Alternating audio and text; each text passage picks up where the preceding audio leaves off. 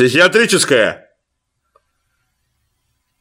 Что вы все время названиваете? У вас что? Пальчик в дырочке застрял. Я просил не беспокоить меня больше с, этим, с этими глупостями. На аминозин, паразита, на аминозин. Клим Саныч! Клим Саныч! Опять ты! А в пятом сезоне «Игры престолов» показывали битву бастардов. Смотрел? Битва бастардов? Это там, где Рамзан Болтон Ивана Снежкова чуть не побил? Именно!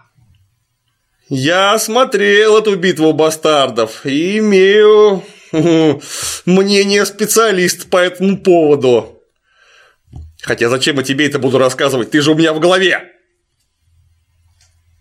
Ну, с другой стороны, поговорить с умным человеком всегда приятно.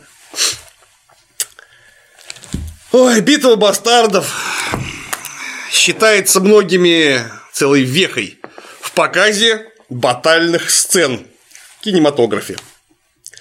И в этом есть своя правда, потому что снято дорого и так сказать, не бесталанно. И если с точки зрения синема, это, конечно, достойное произведение, то, конечно, с точки зрения А. Истории средневековой войны и Б. Просто здравого смысла. Мы тут с вами по здравому смыслу все немножко специалисты. Так вот, с точки зрения здравого смысла, это все, к сожалению, не выдерживает никакой критики. Почему? Ну, начнем буквально с самого начала. То, что сразу бросается в глаза э, в армии Джона Сноу, Ивана Снежкова, который ничего не знает. У него в первых рядах стоит четырехметровый великан ну, я вам как доктор могу сказать, такого не бывает, но это другая планета в одной далекой-далекой галактике. Может быть, там такое возможно. И, в общем, у вас в первой шеренге стоит четырехметровый облом, который вооружен, внимание, кулаками. А против него толпа людей с холодным оружием, копьями, луками, пиками, мечами, топорами и так далее. Ну, ребята, если у вас есть четырехметровый облом, дайте вы ему в руки пятиметровое дерево. Оно будет точно длиннее любого копья, которое есть в армии Болтонов. Ну, все же немножко знают, что там есть. Это ваши бывшие союзники. Во-первых, длиннее, во-вторых, многократно тяжелее. И, в общем, битву, по крайней мере, на этом участке фронта можно считать выигранной. Нет, Вместо этого вы берете самую ценную свою ударную силу, я бы сказал, уникальную, потому что больше у вас великанов нету, и бросаете ее на копья и стрелы с кулаками. Ну ладно, великан, он здоровый и очень тупой, всегда можно сказать. Наберут сильных, а спрашивают, как с умных. Так вот, если великан сам не очень умный, так подскажите ему, что товарищ, пройди в ближайший лесок и сломай себе пятиметровую сосну. И все, вы в шоколаде. Это, конечно, фантастика, но уж врать-то надо. Убедительно, если вы придумали великана, то уж используйте его до конца. А что там творит лорд-командующий ночного дозора, бывший лорд-командующий ночного дозора Иван Снегов? Целую ночь он со своими полководцами составляет план сражения. У него тотально не хватает конницы и вообще маловато сил. И они придумывают вполне толковый план – лишить кавалерию Болтонов всех преимуществ этой самой кавалерии, а именно маневра, и скорости. То есть выкопать волчьих ям и встать между ними, так, чтобы вас не могли обойти с фланга, и нужно было драться лоб в лоб в узком проходе, что, в общем, в известной мере нивелирует числен... Э, преимущество в численности. да. Ну и что? В заложниках у Болтона младший брат Ивана Снежкова, которого, естественно, выставляют в качестве, если не заложника, то некой раздражающей величины. Отпускают его бежать, стреляют ему в спину, и Иван Снегов, потому что у него там брат, понимаете ли, в опасности, кладет известный прибор на свои обязанности командира и объединяющего звена всего противоболтоновского сопротивления и бежит спасать своего брата, точно понимая, что его все равно убьют. Ну и что, брата убили. Главнокомандующий находится в зоне поражения вражеских лучников, по нему, конечно, начинают стрелять, пускают конницу. Ну и Иван Снегов такой так выхватывает свое это перо из дамасской валерийской стали и ждет смерти. А что там дальше будет с войной? Да хоть трава не расти вообще. И чисто случайно остается жив. Вот чисто случайно. Ну, после чего сражение фактически проиграно, и Иван Снегов со своими товарищами начинают заниматься тем, что сливать бой и сдавать его как стеклотару. Сначала их окружают, причем окружение пехоты настолько идиотское, я такого не видел никогда. То есть люди стоят, прижатые к горе трупов. Ну, допустим, пешком вы через гору трупов как будто бы не переберетесь, хотя в чем проблема, я не знаю.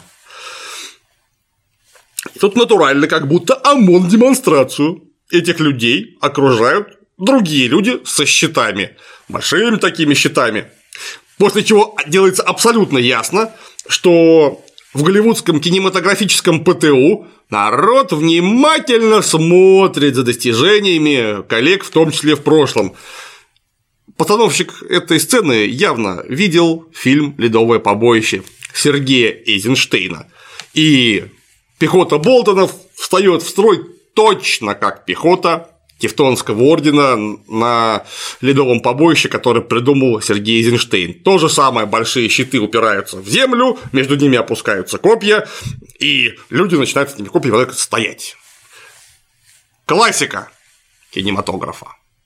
Но, к сожалению, в 21 веке вот это показывать уже, мягко говоря, неумно, потому что, докладываю, вот эти вот копья, запертые между большими щитами, которые лишены всякого маневра, они практически бесполезны, потому что щит широкий, он почти в торец человека. Зазор между щитами никакой, копья таким образом не имеют маневра по горизонтали. То есть человек, прорвавшийся к этому щиту вплотную, становится неуязвим для копья. И вполне конкретно может блокировать сам щит, После чего это получается плацдарм для наступления. Вот все, что окажется сзади, это фактически клиенты центральной реанимационной больницы наших коллег. Вот спрашивается, почему нельзя было показать это вот элементарно по-другому? Если уж вы поставили эти щиты так рядом, ну это логически из этого следует, что из-за забора, да, можно наносить вполне эффективное поражение неприятелю. Опустите вы копья над плечами, над щитами. Как это, кстати говоря, было показано в известном фильме Сергея Эйзенштейна. Вот у вас прям будет такая расческа идти вперед и насаживать людей э, на острия. Нет, придумали какую-то совершенно дегенеративную псевдоомоновскую тактику, Дяди Чалы стояли, смотрели, как их окружают и прижимают к валу из трупов. Не мешали ничему, и потом вдруг стали прорываться. Прорываются идиотские, эти идиотские их окружают. Ну, мягко говоря, выглядит очень странно. Просто исключительно. И вот ОМОН Рамзая Болтона начинает прижимать армию, остатки армии Ивана Снежкова к валу из трупов, который у него находится за спиной. И почему-то люди этого самого Ивана Снежкова как-то очень плохо и неуверенно пытаются перелезть на ту сторону. А вот союзники Рамзая Болтона, они при этом с другой стороны лезут на трупы быстро, весело и практически с песнями. У них там что, какие-то специальные трупоходные шипы секретные вернуты в каблуки, а у этих, которые за Ивана Снежкова, у них такого нету. Почему? При первом же Ахтунге, ладно, вы продолбали окружение, окей, Почему при первом же Ахтунге вы не ломанулись через эту самую гору трупов? Как только вы окажетесь за этой баррикадой, вам вся эта пехота просто не страшна, она бесполезна против, против вас. Все. Другая киноцитата. С чего начинается, собственно, горячая фаза сражения? Конница Болтонов бьется с конницей Ивана Снежкова, и Рамзай Болтон приказывают лучникам стрелять, и Господь разберет и узнает своих. Понятно, что люди смотрели кинофильм «Храброе сердце». Там буквально то же самое, только про пехоту. Докладываю. Ни один вменяемый военачальник в средние века, а речь-то идет про средние века по своему уровню общественных отношений э, и производственных сил, производительных сил, прошу прощения, ни один вменяемый военачальник не позволил бы своим лучникам стрелять вот так вот по площадям туда, где находится своя кавалерия. Потому что кавалерия – это элита. Каждая конник, каждый всадник – это человек, которого выращивают с 4 лет.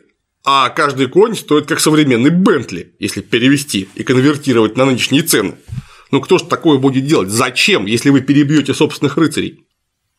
Собственную конницу. И даже бог с ним перебьете, просто нанесете ей ущерб, ну да, может быть, вы прямо сейчас и выиграете, но дальше-то что будете делать? Это же непосредственный урон вашим силам. Вы останетесь без этих людей. Никто никогда не позволял себе стрелять в спину собственной конницы, потому что это просто очень глупо и очень накладно. Зато показали всем, что смотрели фильм Мэла Гибсона. Понятно, что безумный Макс плохого не покажет. Потом бой заканчивается, потому что приезжает конница рыцарей долины, которые и по книжке, и по фильму доселе в боях не участвовали. Приводит, как мы помним, рыцарей долины некто Мизинец, которого только что послала Санса Старк. Сказать, не люб ты мне, где такая, я сама тут разберусь вместе со своим братом. Ну, потом передумала и пригласила все таки рыцарей долины поучаствовать. Конечно, Санса Старк прямо скажем, блондинистая рыжая дура, которая весь фильм интеллектом не блещет и иногда даже сильно бесит, настолько талантливая актриса. Но даже ей должно быть понятно, что без хотя бы примерного численного паритета с Болтонами сражаться не то что бесполезно, а еще и смертельно опасно. Причем для нее в первую очередь, потому что она рано или поздно после поражения вернется в постель своего дегенеративного маньяка мужа Рамси. То есть Рамзая, как я его зову.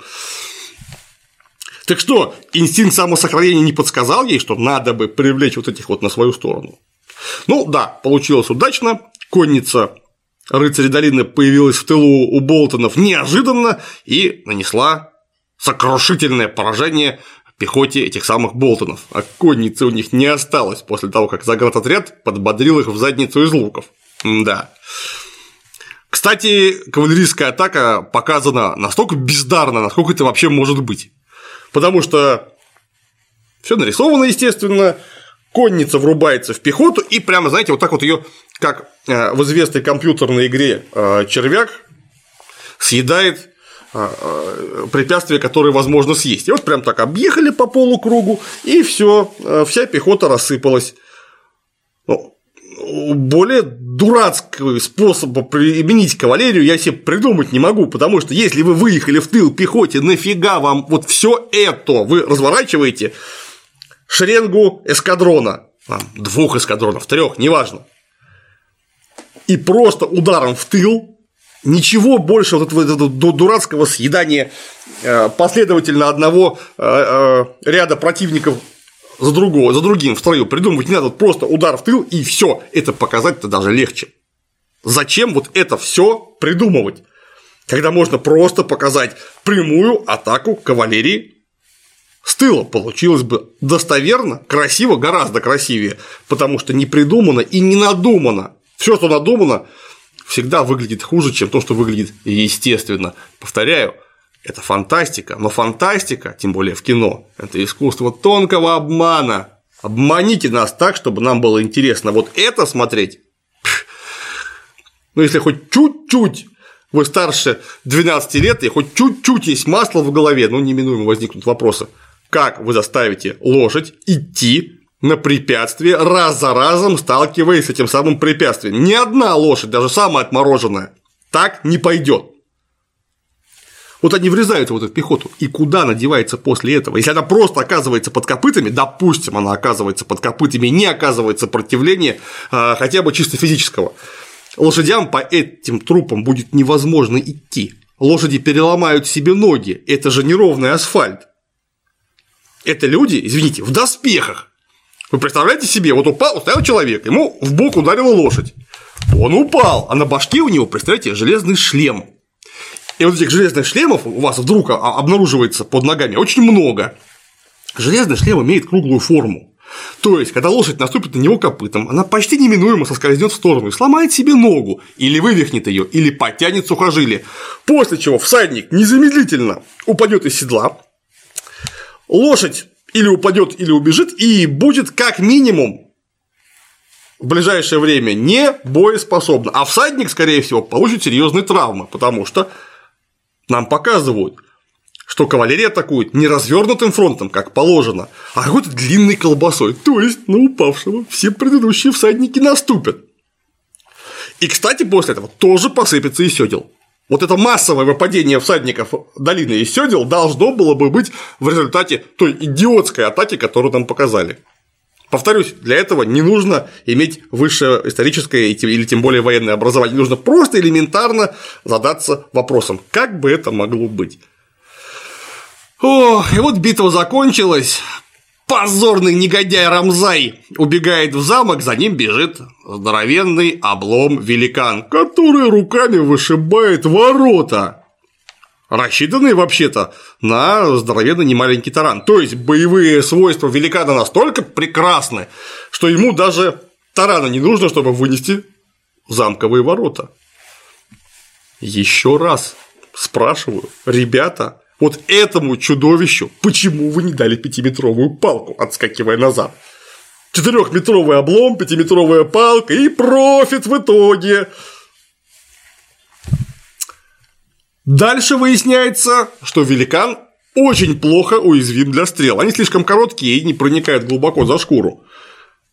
Но они же все равно проникают и делают ему нехорошо. Но вы озаботились бы хоть каким-то доспехом для него. Я понимаю, пока он жил в снежных этих лесах и степях за Великой Китайской, о, Великой Чернодозорной стеной, у него плохо было с материальным базисом, прямо скажем, он какими-то костями дурацкими идет.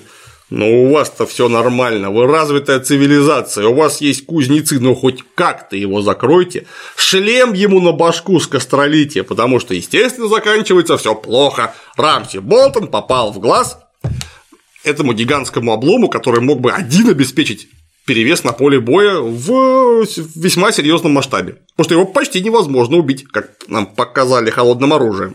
И даже серьезно ранить трудно. А сделали бы ему шлемчик с небольшой прорезью или с решеточкой, ну, стрела бы, скорее всего, не попала. И все бы закончилось. Хорошо.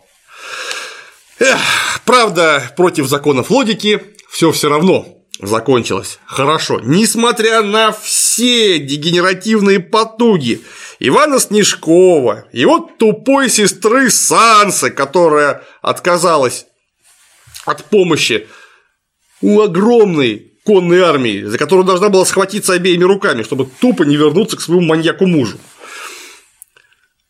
Несмотря на тормознутость Давоса Сиворта, который там немного советует Ивану Снежкову, вот несмотря на весь комплекс этих мероприятий, и э, ценных мер, которые они предприняли, против вполне толкового, хотя и мерзкого человека Рамзая Болтона, вот все равно они умудрились выиграть. И выиграли. Рамзая, наконец, грохнули, все закончилось хорошо. Не должно было, а закончилось. Ну что делать? Неумолимая сила драматургии. Драматургические киноштампы сильнее Канта, к сожалению. Ну ничего, будем посмотреть, что там дальше напридумывали.